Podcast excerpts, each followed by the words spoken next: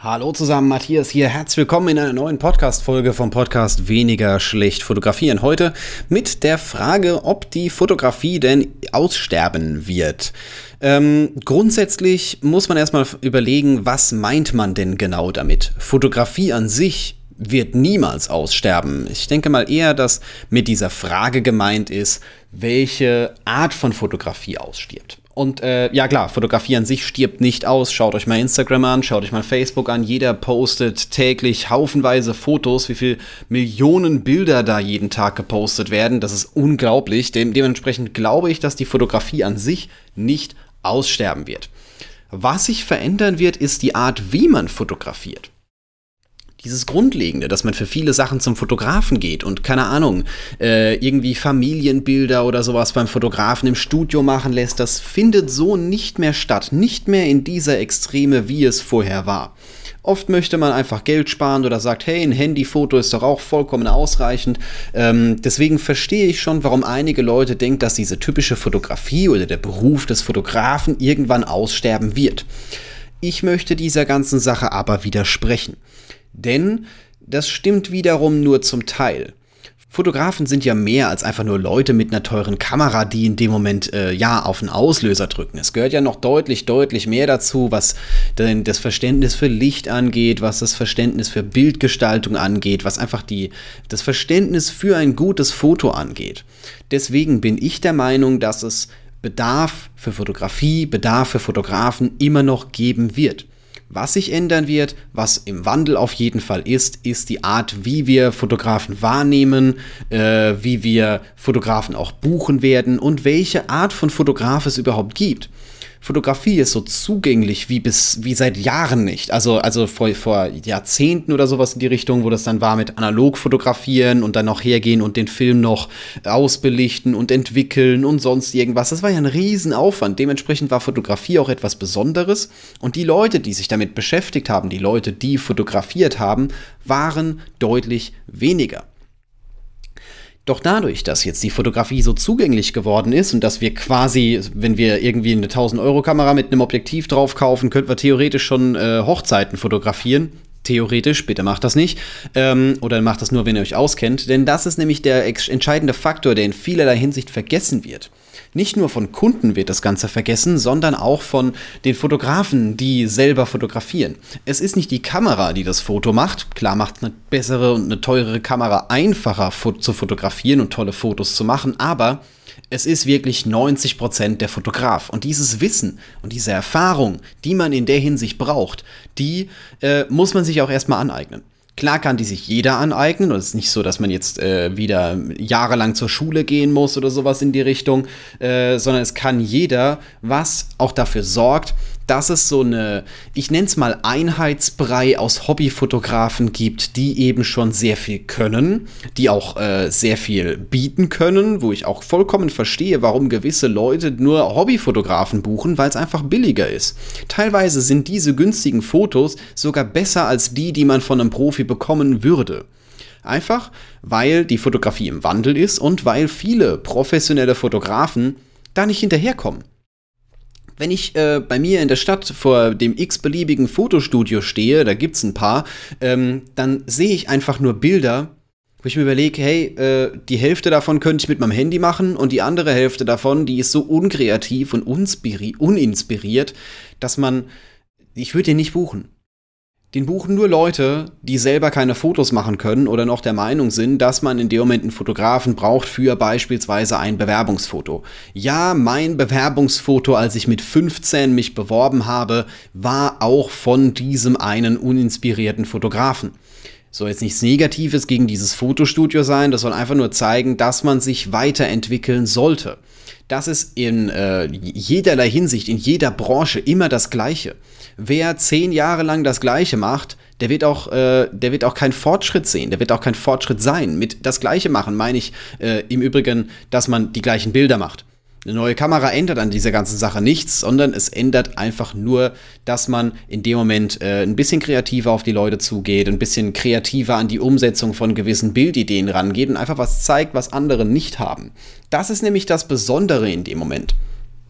Wenn man sich überlegt, warum Leute Fotografen buchen, Sie wollen etwas haben, was man nicht kann also was man selber nicht erreichen kann. Sie wollen, dass man sieht, dass es eben kein Handyfoto ist. Sie wollen, dass man sieht, dass es eben nicht äh, der Onkel mit einer Spiegelreflexkamera gemacht hat oder sowas in die Richtung. Und es geht jetzt nicht mal so grob darum, so, oh, äh, ist der Weißabgleich richtig eingestellt, ist, keine Ahnung, der Fokus, sitzt der Fokus, gut, das vielleicht schon, aber äh, wenn das Bild rauscht, das ist doch vollkommen egal. Die meisten Leute sehen sowas überhaupt gar nicht.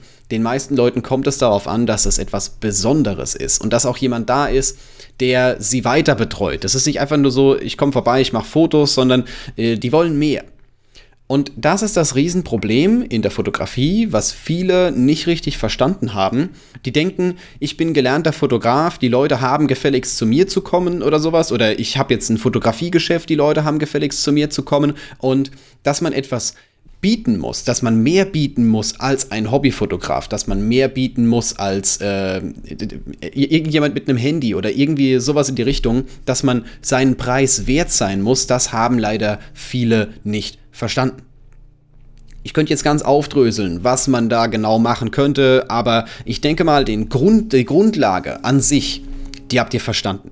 Ihr wisst, warum äh, es Leute gibt, die halt einfach sagen, hey, ich mache das mit dem Smartphone aus der Einfachheit halber raus oder weil sie sich vielleicht auch keinen Fotografen leisten können oder vielleicht auch keinen Fotografen leisten wollen. Sie sehen den Mehrwert nicht. Diesen muss man eben zeigen. Man muss zeigen, dass man geniale Fotos macht. Wenn ich nur x-beliebige Fotos mache, dann ist auch klar, dann würde ich mich auch nicht buchen. Das ist immer so das Thema. Immer noch die Frage, die man sich selber stellen kann, würde ich mich selber buchen, wenn ich einen Fotografen bräuchte? Muss man so ein klein bisschen neutral betrachten. Das ist ein bisschen schwierig, das sehen viele nicht. Ähm, Gerade wenn man sich die eigenen Bilder anschaut und denkt, ja, ich bin der genialste Fotograf auf dem Planeten, dann, äh, ja, das muss ja nicht immer in dem Moment äh, der allgemeinen Meinung entsprechen oder der Meinung der potenziellen Kunden entsprechen.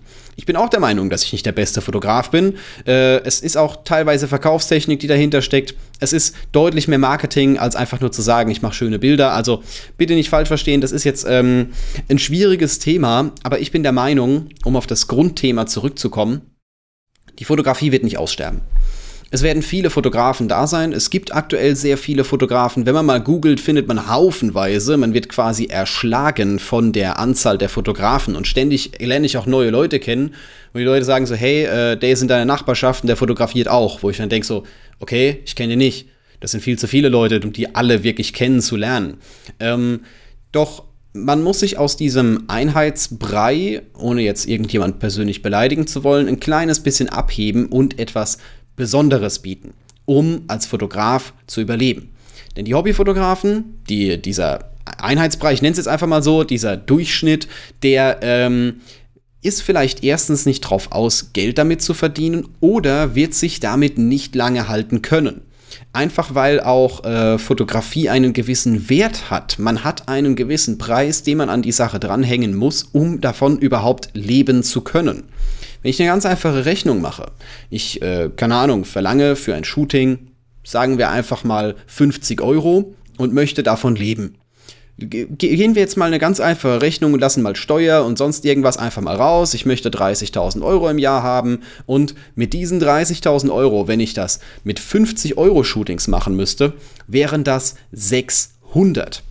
600 bedeutet, dass ich am Tag ein bisschen mehr über zwei machen müsste also ein bisschen weniger als zwei, also genau genommen 1,64, aber niemand kann 1,64 Shootings durchführen. Ihr wisst ein bisschen, worauf ich hinaus möchte. Diese, diese günstigen Preise sorgen teilweise dafür, dass erstens die Leute so ein bisschen ähm, möchten, dass man eben auch billiger wird, weil man es eben auch woanders billiger bekommen kann. Aber äh, das wird niemand lange durchhalten. Dementsprechend wird es viele Fotografen geben und äh, es ist auch so, dass viele Fotografen echt geniale Fotos machen, aber meistens zu einem zu günstigen Preis. Das ist auch noch so ein Problem in der Hinsicht. Und ähm, wenn man sich erhalten möchte, muss man eben etwas Besonderes bieten, muss man eben wissen, warum Kunden einen buchen? Und äh, wenn man die Leute, die nur 50 Euro für ein Shooting hab, äh, haben oder ausgeben möchten, in dem Moment halt außen vor lässt und äh, vielleicht gleich an die geht, die für ein Shooting 300 äh, Euro ausgeben als Beispiel oder 400 Euro ausgeben oder sowas in die Richtung, dann hat man davon plötzlich nur noch 100 im Jahr. Beziehungsweise bei 400 sind es nur 75 und 75 im Jahr Das, äh, das ist auf jeden Fall einfach zu handeln. Das sind 0,3 in etwa am Tag. Das heißt, das ist ja etwa eins die Woche. Das ist vollkommen in Ordnung, das, damit lässt, lässt, sich arbeiten. Klar ist das jetzt nur so eine grobe Beispielrechnung und äh, die Preise variieren hier natürlich extrem, aber wenn ich einem Fotografen 400 Euro bezahle für ein Shooting, muss das Bild, das dabei rauskommt, natürlich auch 400 Euro wert sein.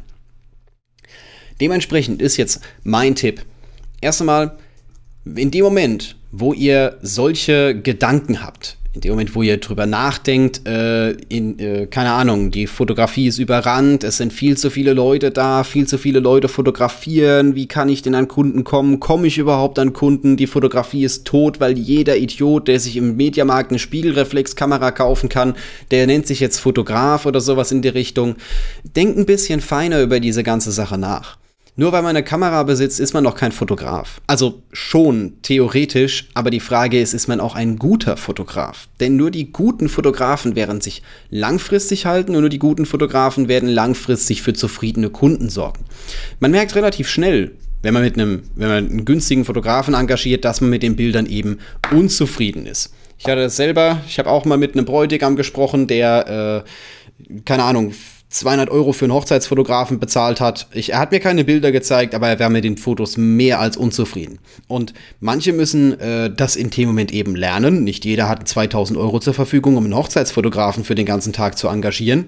Aber es gibt auf jeden Fall Leute, die bereit sind, solche Preise zu zahlen, die bereit sind, Fotografie wertzuschätzen. Das einzige, die einzige Herausforderung jetzt für Fotografen, die das in dem Moment möchten, ist, diese Leute erstens zu finden und diese Leute zweitens davon zu überzeugen, dass man selbst das Geld wert ist. Gut, soviel zu diesem Thema. Fotografie wird definitiv nicht aussterben, sie verändert sich wie quasi jeder Geschäftsbereich. Und wenn man nicht auf dem Laufenden bleibt, wenn man immer noch das macht, wenn, wenn du jetzt immer noch das machst, was du vor drei, vor vier Jahren gemacht hast, immer noch die gleichen Bilder machst, die du vor drei oder vor vier Jahren gemacht hast, dann muss ich ganz ehrlich sagen, ähm, das wird für dich langfristig nicht funktionieren. Du musst dich verändern, jeder muss sich verändern. Wer stillsteht, der versinkt. Es ist äh, nicht wie Treibsand. Bei Treibsand ist es genau umgekehrt. Aber äh, ich denke mal, ihr wisst, was ich meine. Wer auf der Stelle stehen bleibt, der bleibt auf der Stelle stehen. Gut, das war's soweit mit äh, meiner heutigen Podcast-Folge zu einer Frage, die ich gestellt bekommen habe. Ähm, soweit erklärt in dem Moment solltet ihr jetzt, äh, wenn ihr noch Fragen habt, mir gerne diese per Podcast äh, an matthiasputz.com schicken. Einfach per E-Mail, kurze E-Mail reicht vollkommen aus oder schickt sie mir einfach per Sprachnachricht über die App Anchor. Anchor ist die App, die meinen Podcast in dem Moment hostet. Und der tolle Vorteil ist, wenn ihr mir da eine Sprachnachricht schickt, dass ich die in neue Podcast-Folgen mit einbinden kann. Ihr könnt auch gerne euren Namen sagen, gerne euren Instagram-Account nennen oder sowas in die Richtung. Wer hier Fragen mit einbringt, wird auf jeden Fall dafür belohnt. Fände ich richtig super und ich beantworte diese dann in der Podcast-Folge. Gut, das war's soweit. Wenn dir diese Folge gefallen hat, gib ihr gerne 5 Sterne in dem jeweiligen Bewertungsprogramm, wo du es dir halt gerade anhörst. Ich weiß nicht, Spotify, iTunes, wir sind auf einigen Dingen unterwegs. Ich freue mich darüber. Ansonsten gerne auch Feedback per E-Mail, was ich besser machen könnte. Und äh, ja, wir hören uns einfach in der nächsten Podcast-Folge wieder.